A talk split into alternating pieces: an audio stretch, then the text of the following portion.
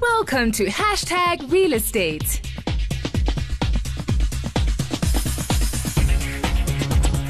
Last week, Tanya Haffern and Gary Palmer unpacked ways in which investors can secure finance for their first investment property. This week, we take a look at property developments. Stay tuned.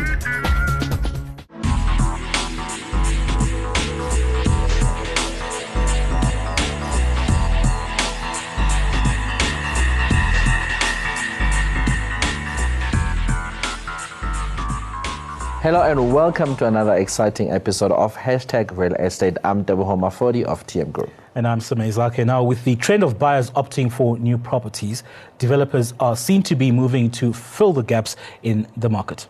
In the recent years, buyers have shown a strong preference of these development properties. But as with any property investment, there are pros and cons. Choosing a property development over an existing one.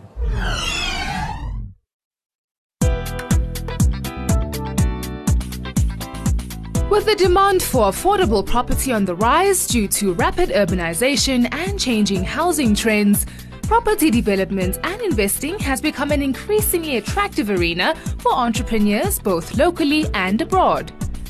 Property development involves a wide range of activities and processes, from purchasing land to building and developing facilities.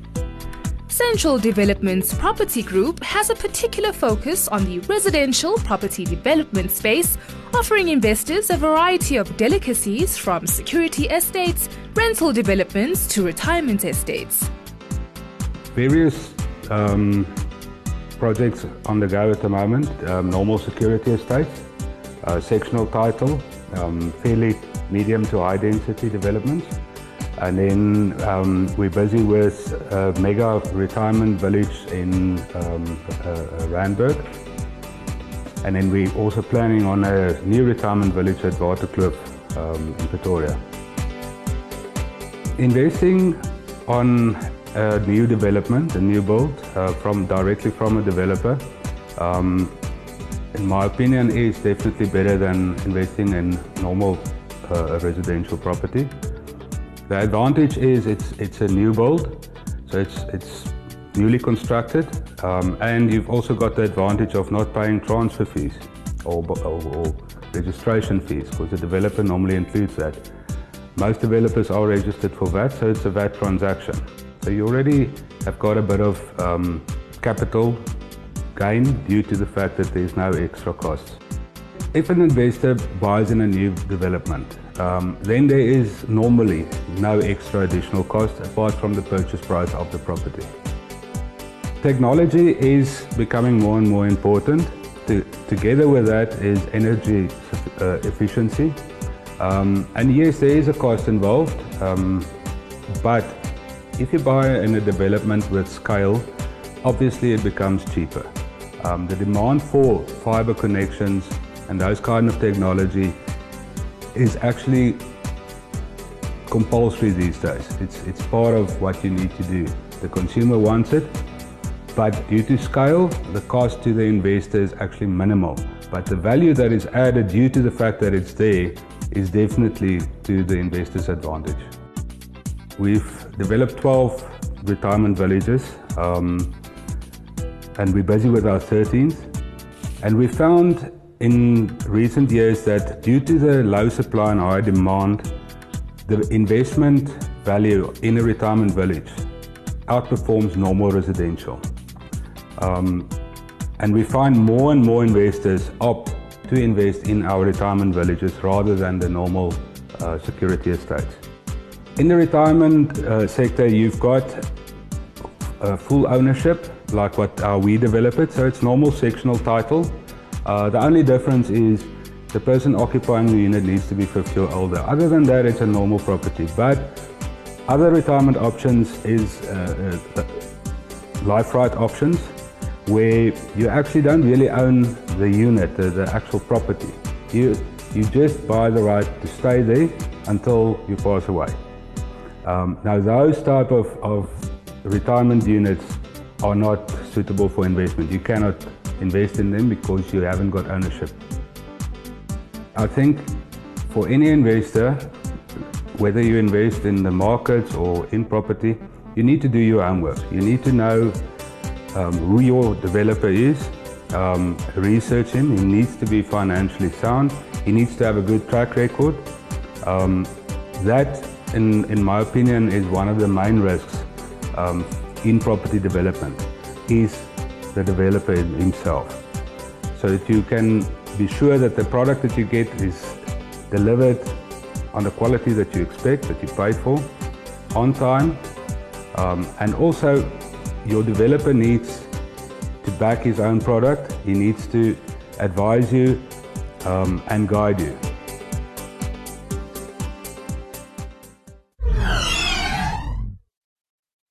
After the break, we'll be joined by Rob Stefanutti. He's Managing Director for Dogon Group Properties.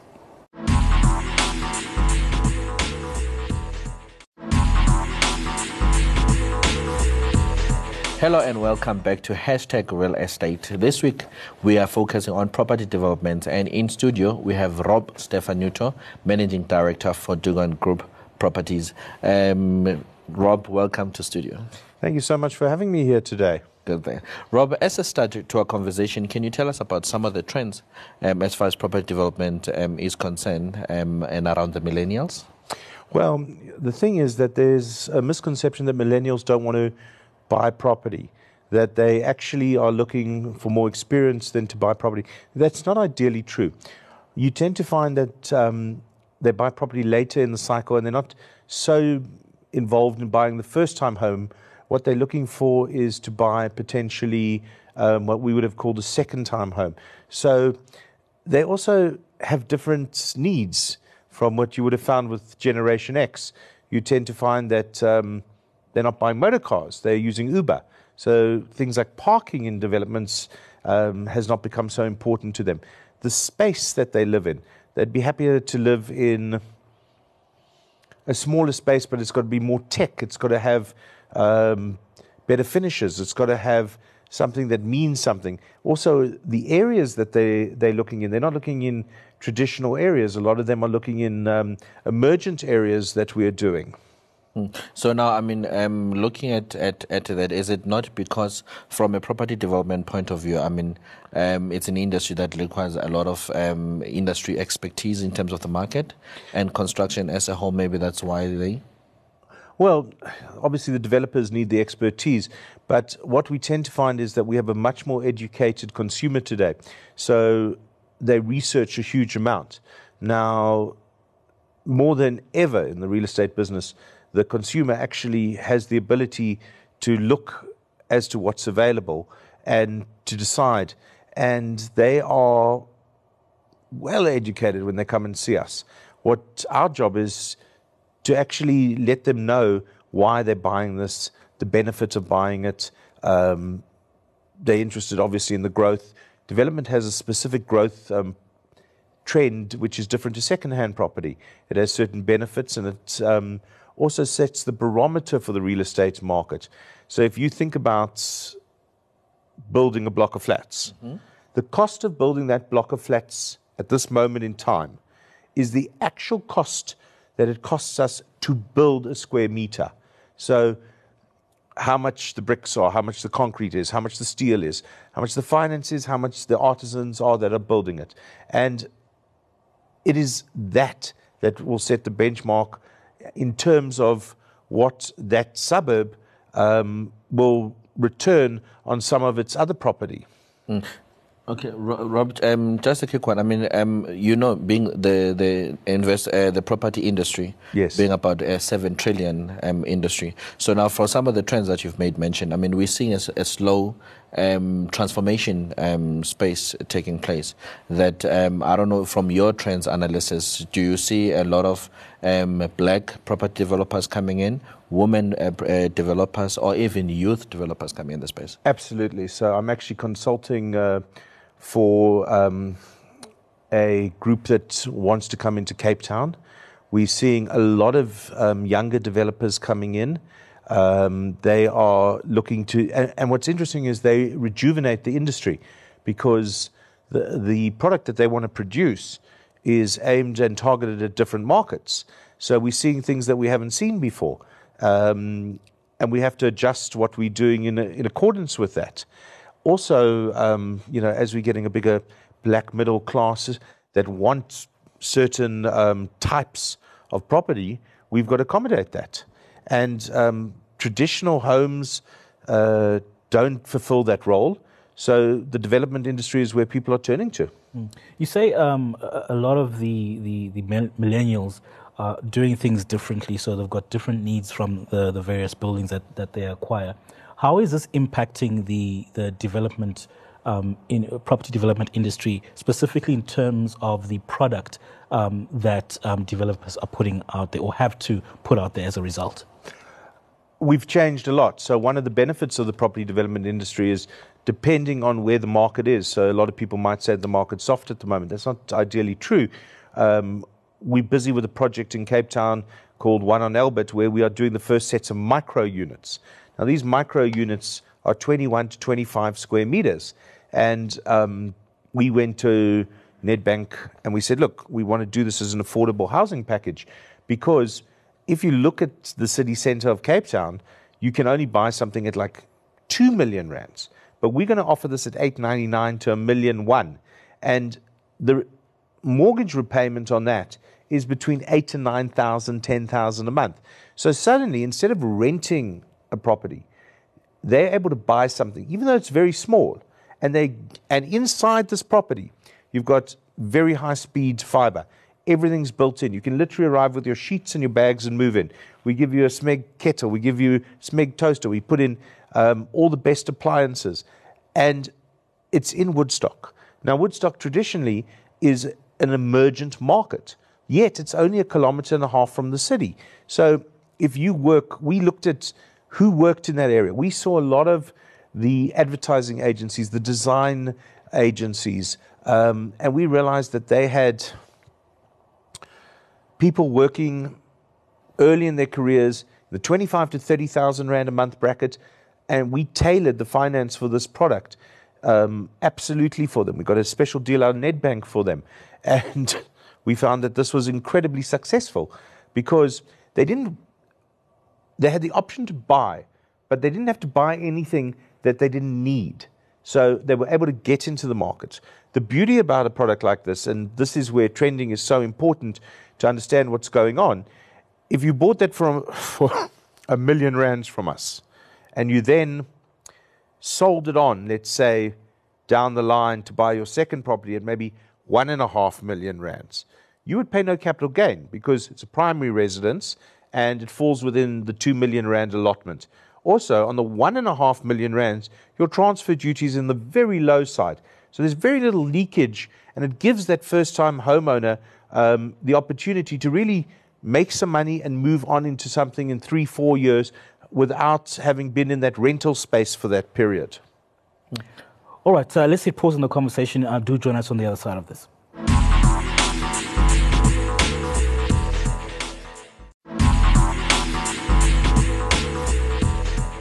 Welcome back to Hashtag Real Estate. If you just joined us, we're taking a look at investing in uh, property developments. And with us in studio is Rob Stefanutti. He's Managing Director for the Dogon Group um, Properties. Uh, so, Rob, uh, we're talking just before the, the break. You, you, mentioned that uh, there is a view currently that the, the, the, market is soft, and you don't necessarily um, hold the same line of thinking.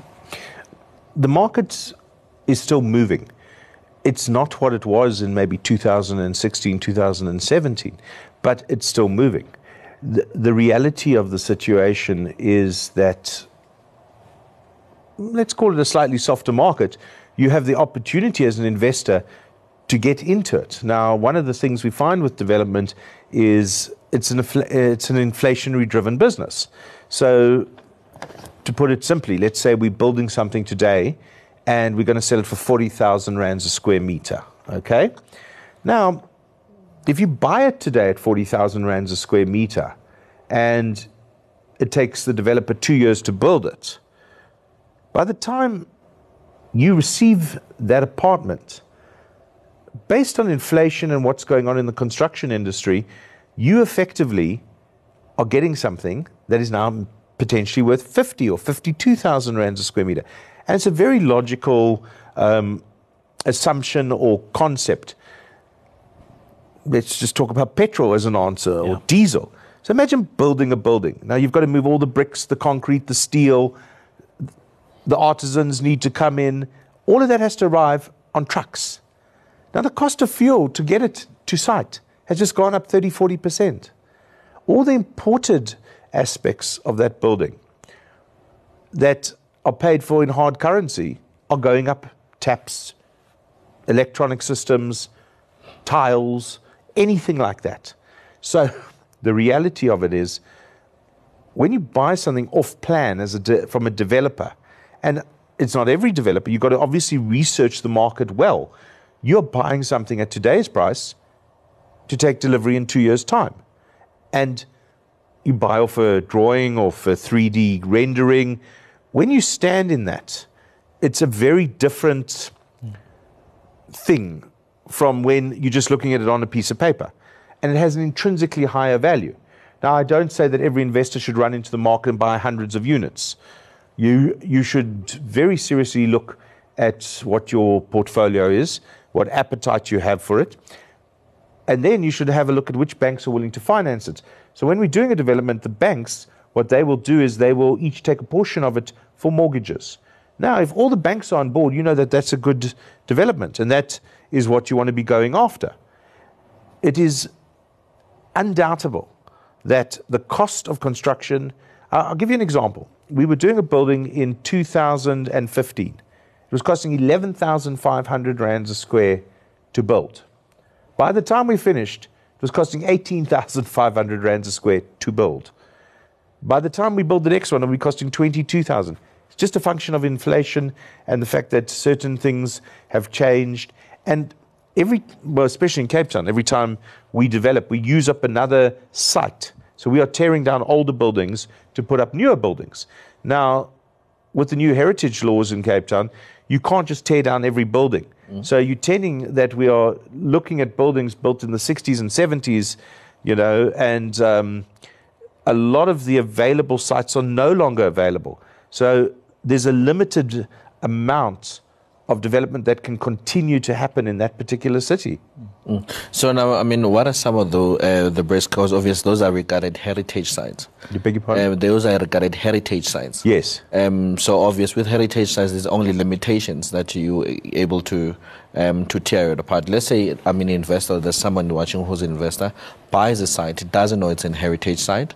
Um, so now they need to be doing the demolition, and they realize that they can't.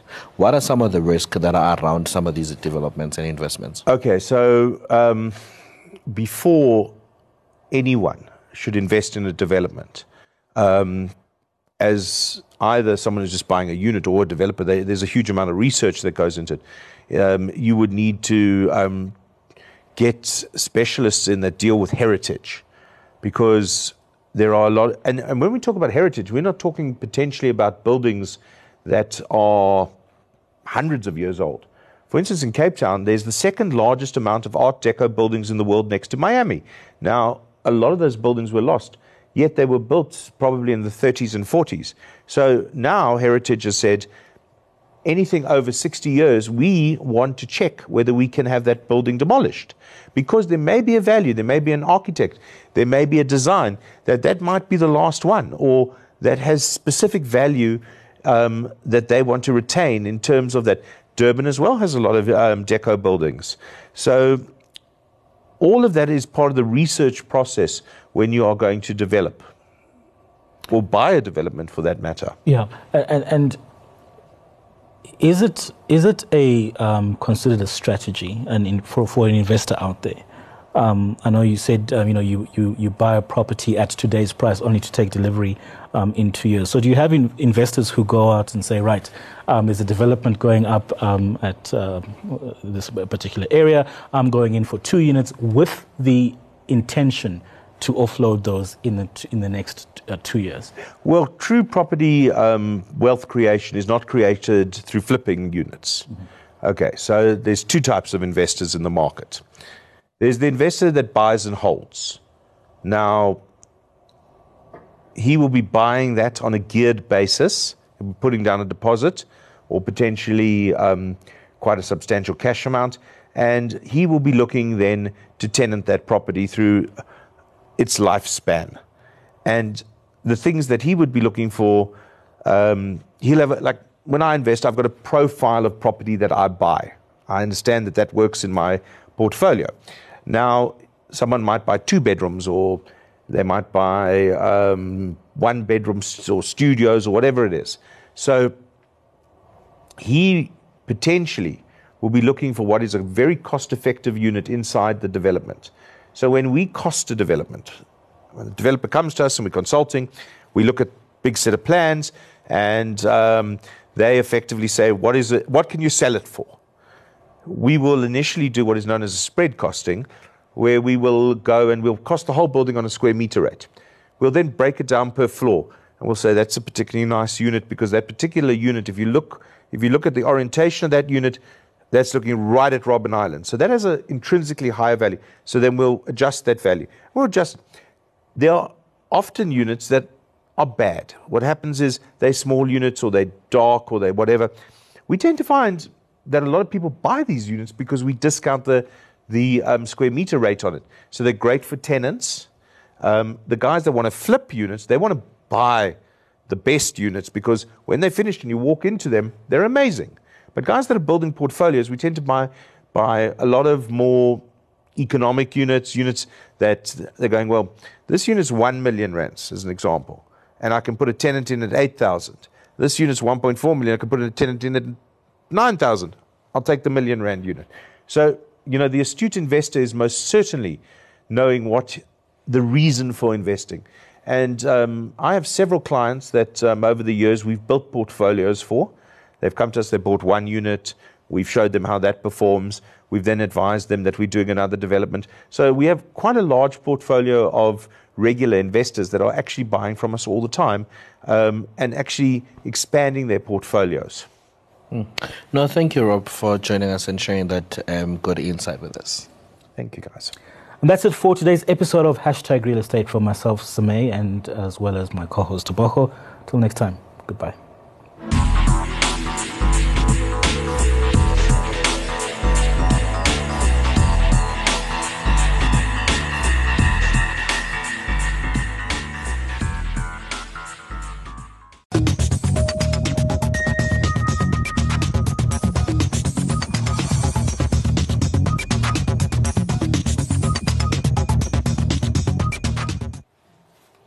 Welcome to Your Money. I'm Brian Hirsch. This evening, in our short term slot, I'll be concentrating on the short term Ombudsman's Office.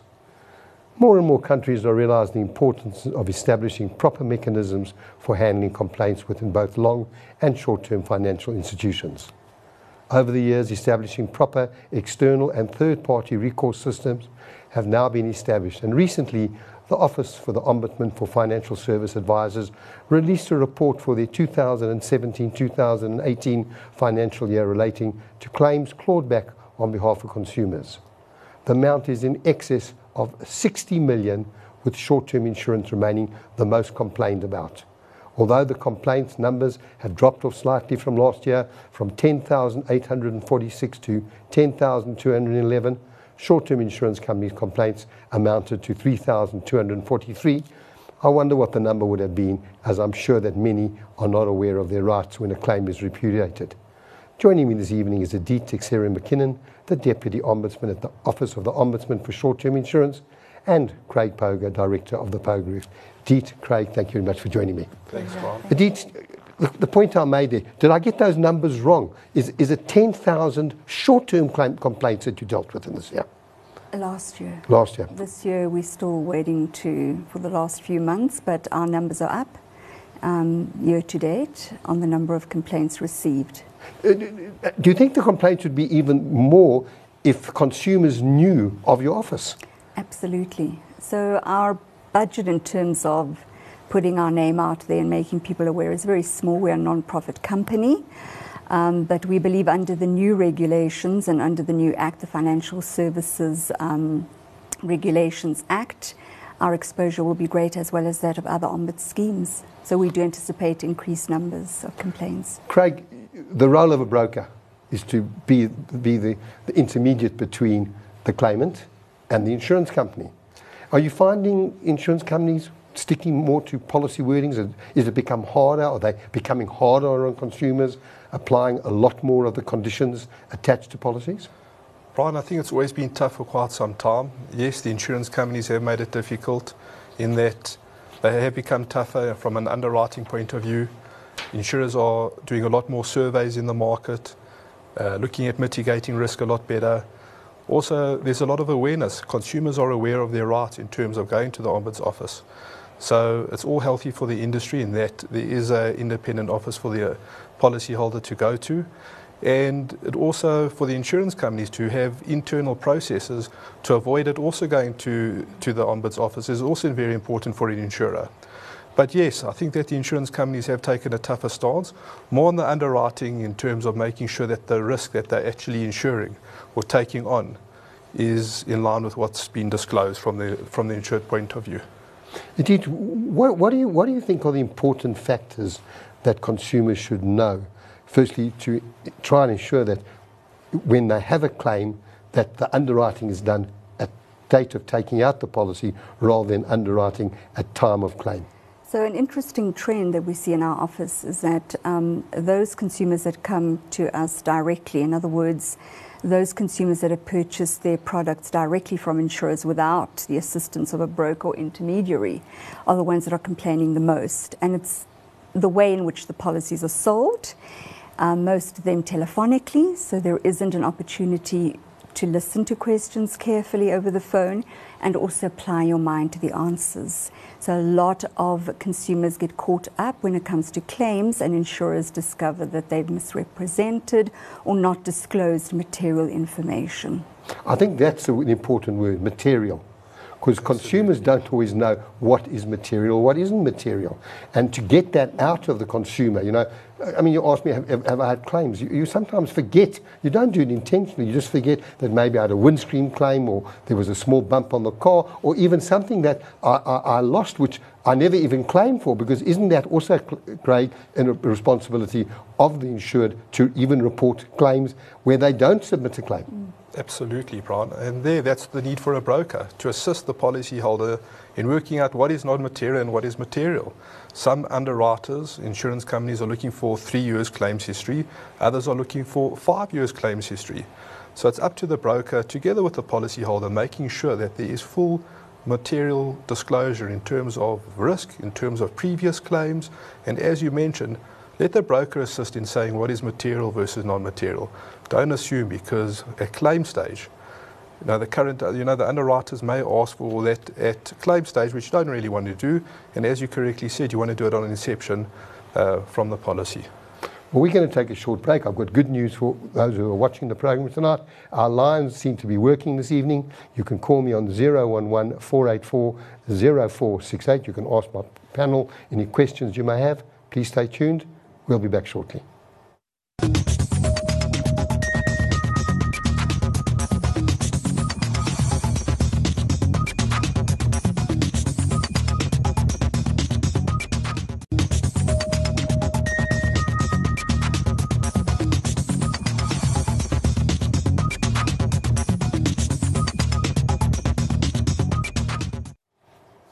Welcome back to New Money. This evening we're discussing short-term insurance.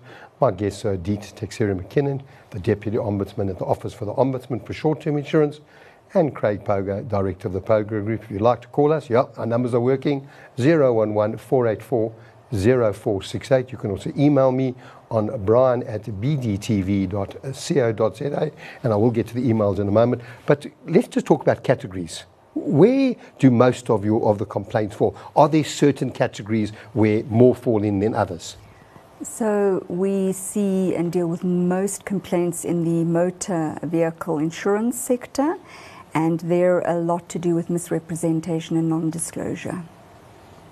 Craig, you, you, there again, coming in from your side to ensure that that the claim gets settled and doesn't end up in the ombudsman's? Motor sounds right in that motor you have named drivers, unnamed drivers, excesses applicable. There's a whole host of variables that the underwriters use to work out a premium on a motor vehicle. And I'd imagine that would, you know, with non-disclosure takes into effect, you've got an 18-year-old driver, but the car's now insured on the policy for a older driver, not the normal regular driver. So all those variables come into play. But again, I think that's what's important is the policyholder understanding the policy as best as they can together with the broker. Burglar bars, alarm warranties, safe warranties on the policy, all these underwriting criteria that the insurance companies impose on the policyholder, making the, the policyholder aware and accounting for and making sure that they understand the policy as best as they can. That would make your life a lot easier, wouldn't it? Well, most of the complaints in our office are not assisted, or the complainants do not have a broker. It's, as I said, direct marketing, so there's a huge problem with contracts concluded telephonically. Did you tell me at, at what stage do you actually start to open up a file? Insured gets has a claim, claim is repudiated, broker does its best to get it paid. Do you do you inform the insurance company before you really start your investigation that a claim has been lodged and perhaps they should relook at the claim before you start doing all the paperwork? So we'll open a file immediately on getting a complaint uh, whether it's in the form of um, an application form or an email that gets sent to us. As long as there's sufficient information, we'll open a complaint, but we do send it to the insurer, and the insurer is given an opportunity to try and resolve that complaint directly with the consumer. There's a time limit. If they don't, then they must address the complaint fully and then we'll investigate. Well, let's take a few emails. Jacqueline Benoni says, please explain the difference between the FAIS ombud and your office. So we deal with um, the insurance companies, the short-term insurers. FAIS deals with advice issues and brokers, intermediaries. And tell me something. How often do you find that a cl- claim is brought to you because a short-term insurance company is repudiated and yet a broker is involved? Then do you actually have the responsibility of reporting that to the FAIS ombud that in this case the insured is not being settled because the broker gave um, the correct incorrect advice? So our mandate will be restricted to making a finding with regards to the conduct of the insurer. Once we finalise that and we see that there is an issue with the broker, um, we will advise the complainant that they need to go to the FAIS ombudsman to investigate that aspect. We make no finding with regards to the broker or intermediary. It does not fall within our jurisdiction. I'm sure Edite would be interested in this question, Craig, and you, you may not have the numbers that you. What, what percentage of claims do you have difficulties with insurers? And any idea percentage of claims that you just can't sort out and does end up at the Ombudsman office? So, Brian, obviously it depends on the, the broker. I mean, from a percentage point of view, I can't give you a just, number. Uh, yeah. Um, but, you know, there are, there are claims where, you know, we'd like to engage with the insurer before it gets to the office uh, and work out because it's not in the insurer's interests um, or the policyholder. It, it's in no interest, the broker and the insurer's interest for it to go to the office. So you know, we, we try and mitigate, we try and prevent or try and do whatever we can and try to sort out the problem prior to going to the office. But I can't give you a percentage yeah. or no, a number. I, it's a bit unfair. I should have asked you, maybe asked you before you came on the program, just to maybe to give me some ideas. But it did tell me, um, Jack in Pretoria says, do you only deal with short-term problems? I've had a disability claim repudiated because of a pre-existing conditions which I was not aware of. I was identified as an 11-year-old with having scoliosis whilst at school. I did not know, and now 45 years later, they're telling me that I never disclosed it. I'm, I'm, I do not suppose that falls within your ambit. Um. It's very technical. Um, if the policy is written on a short term license by a short term insurer, we do have jurisdiction. So there are lots of accidental injury um, claims that we look at, but those are written on a short term license. Anything that's written on a long term license would need to go to the long term ombud. Stephen in Sandton says, is it fair that an insurance company has repudiated a motor vehicle claim because my debit order didn't go through? I renewed my credit card and did not realize that I needed to give insurers the new details. Craig, that must happen quite a lot today. It does happen often. Um, obviously, there's communication with modern technology today. There's SMSs, emails, and all sorts of correspondence. Uh, the onus is on the insured to make sure that their premium gets debited um, also, the, the insurer, together with the broker, will advise you. And very often, today, the insurance company will do what you call a forced debit. So, following a few working days after the month end, you have the option, alternatively, a double debit. The, the, the insurance companies will not reject the claim, or potentially they'll put it on hold until the premium is paid or up to date. And again, it's up to the policyholder to also provide a substantiation as to why the premium uh, didn't go through. So, you know, that's important. Edite, how do you deal with that? Um, Where there's non payment of premiums and there's an error in the bank and that type of thing. Do you have, do, a lot, do, do that, are those quite yes. a lot of claims coming through to you on that So basis? we need to look at the law and policyholder protection rules where insurers need to give um, their policyholders 15 days grace period within which to pay. Um, if they haven't complied with that, then we will ask the insurer to um, entertain the claim. Um, so the law governs that situation quite nicely, and yes, we see lots of cases where this has happened. Some we can't assist where there have been, as uh, Craig says, reminders to the insured that they need to pay. If you don't pay, there is no cover. So it is something that really falls squarely on the insured.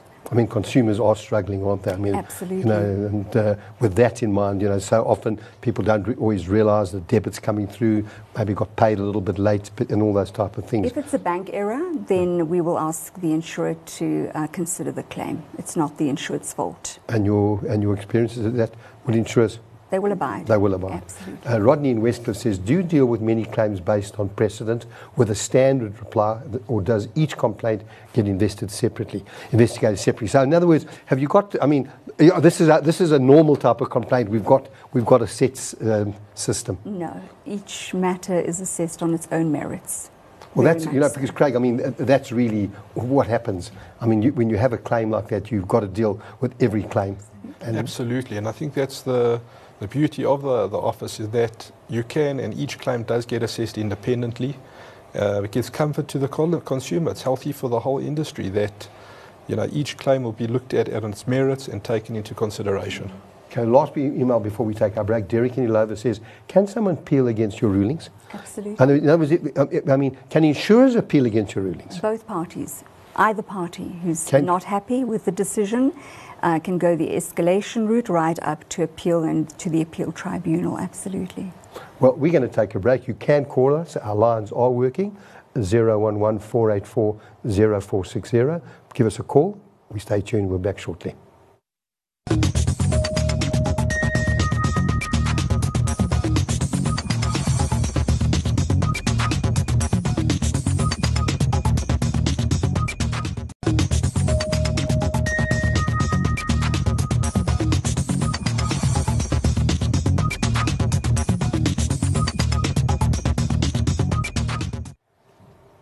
Welcome back, and if you just joined the program, this evening we're focusing on short-term insurance. My guests are Edite Teixeira McKinnon and Craig Poger. Our lines will remain open. I apologise, I gave the number out, the incorrect number when we went off air the last program, 011 484 0468. I'll take calls and we'll also continue to answer the emails that have come in. Um, Arlene in Sandton says, according to the South African Insurance Association Code of Conduct 2014, all material information must be obtained by the short term insurance provider at the time of underwriting and not at claim stage. If this is the case, why is this practice still taking place? Craig? Sure. It's a good question, O'Brien. I'm not sure I can. Uh, well, you, you made the point. I mean, you've got to answer all the questions. And, and as Edite says, there is a problem sometimes with direct insurance. And I mean, there's a place for direct insurance, but it's how you ask the questions and people understanding what is material and what isn't material. Would you say that is? Would you say that is cr- the crux when you're dealing direct? Absolutely, and it's also the questions asked. Um, so, in, at common law, there's a general duty to disclose all material information by a policyholder. But when an insurer through direct marketing asks specific questions, then the consumer is entitled in law to think that that's all the information the insurer wants and nothing else. So I don't have to disclose anything else. So we challenge insurers a lot on that point. Craig? And Brian, every insurer asks different questions um, and put it across differently. So it's very important to understand what the insurance companies are wanting to know from the policyholder. And I mentioned earlier, some insurers want three years claims history, others want five years claims history. Is it claims that you've had? Claims that are not your fault, claims are that your fault. So all these things need to uh, be placed. And we mentioned proposal forms, various electronic forms. So it's so important to make sure that these questions are put clear across that uh, the client understands what's been asked. Well, you're going to love this next one. Gareth in Randburg says, I've recently bought a car on HP and done the insurance through the motor dealership. There is a note that I must read and understand the policy conditions. Is this fair as it's pages of small print and how would I know what is covered and what isn't covered? So, Brian, it's always a challenge. Policy protection rules, the, the wording's been made easier, uh, consumer friendly. A lot of insurers have invested lots of money to make sure that the, the policy itself is easier to understand. And, and But for us, uh, again, we remind our clients on renewal and when there's adjustments to policy, we highlight the important things. Alarm warranties, very important. Do you have burglar bars on your opening windows? Don't you? Have you informed your insurance company? Do you have a house potentially that's unoccupied? All these different things are material and need to be put across to the underwriter, failing which, in the event of a claim, it could result in a rejection or repudiation. Well, well, I don't want to put the pharmaceutical companies out of business, but if you, instead of taking a sleeping tablet, just take a motor policy to bed with you, and you, you, you'll, you'll, be asleep before you get through the first page. Absolutely. Robert in Randburg says, please explain two areas that confuse me. How do you feel about insurers repudiating claim because of late notification? and I will come to the second part in a moment, late notification. So most policies have a time limit within which you as a policyholder can submit a claim. We will always ask the insurer to address us on prejudice. In other words, what prejudice has the insurer suffered as a result of the late notification? And unless the insurer can satisfy us that they have suffered actual prejudice, they will need to entertain the claim. Because the only prejudice really could be an increase in cost. I mean, you know, maybe the cost of um, parts have gone up, the rand is weakened and imported parts. So the prejudice may be a small part of the claim. Absolutely. And I mean, I can understand insurance saying, okay, we're only prepared to pay X, not X plus. Or would you agree with that? Yes, unless, of course, the insurer suspects fraud, in which case they have to prove it. And then the second part, are many of your claims upheld? Uh, here we are. Are any of your claims upheld because they relate to fraud? Again, that's a difficult one, isn't it? It is difficult, and the insurer bears the onus of proving that there is fraud unless they satisfy us on a balance of probabilities, which is a civil onus of proof. They, they won't succeed. But if they do show that there are elements of fraud, then we cannot assist consumers. Craig, that's sometimes a difficult one for you, huh? When, when someone phones you and gives you information, and you know, and, and you're relying on the information they give you, and you know that it's not. Uh, 100%. It's a very, it puts you in a very difficult investors position. It, it does, Brian. Uh, we rely on the insurers, assessors out there today to, to determine. Um, you know, obviously things like that we, we rely heavily on on the professionals in the market to to look at these things. We find that claims do occur, but they're inflated, which is which is the same as fraudulent. So. Mm you know, that's always on the rise, unfortunately. Uh, but insurance companies are working very closely with the assessors today to make sure that these things are restricted and, and, and try to be under control as best as they can. Um, but it, it, remains a challenge within the industry. And, again, as a broker, we obviously rely on the insurers to, to look at that. Indeed, where, where insurance companies have repudiated a claim because there's been, they've overinflated the claim. How does your office deal with it? Do you automatically say overinflation is fraud and we can't entertain the claim? If there's intention and it's clear that the um, policyholder intentionally inflated the claim, in other words, claimed for items that were perhaps not stolen, then we can't assist. If it's a negligent um, inflation, then we will try and persuade the insurer to at least look at the balance of the claim.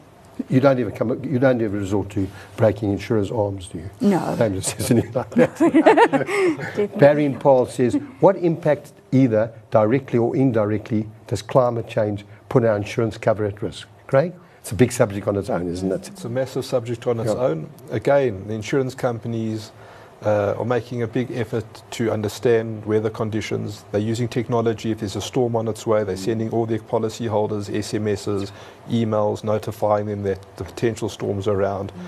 So they're investing a hell of a lot of time and energy into that.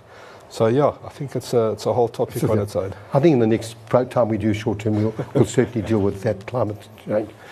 Over many years, the, the short term ombudsman's office has certainly gained the confidence of the industry in its objectivity. Their approach to ensuring fairness to both the consumer and insurance company is well known. The importance of providing the public with an independent and impartial forum for objective, expeditious, and informal resolution solves many disagreements. It also represents a substantial saving for the industry. I hope tonight's program has alerted many of our viewers to the way forward if they do have a problem with a short-term insurance claim. I'd like to thank Edite, Craig, for joining me this Thank evening. Brad. Thank it's you. important to note our program is to provide information and should we not be construed as advice. Next week's program will focus on healthcare, and if you need to get hold of me, my details will appear on the screen. I'd like to thank you for watching, and good night.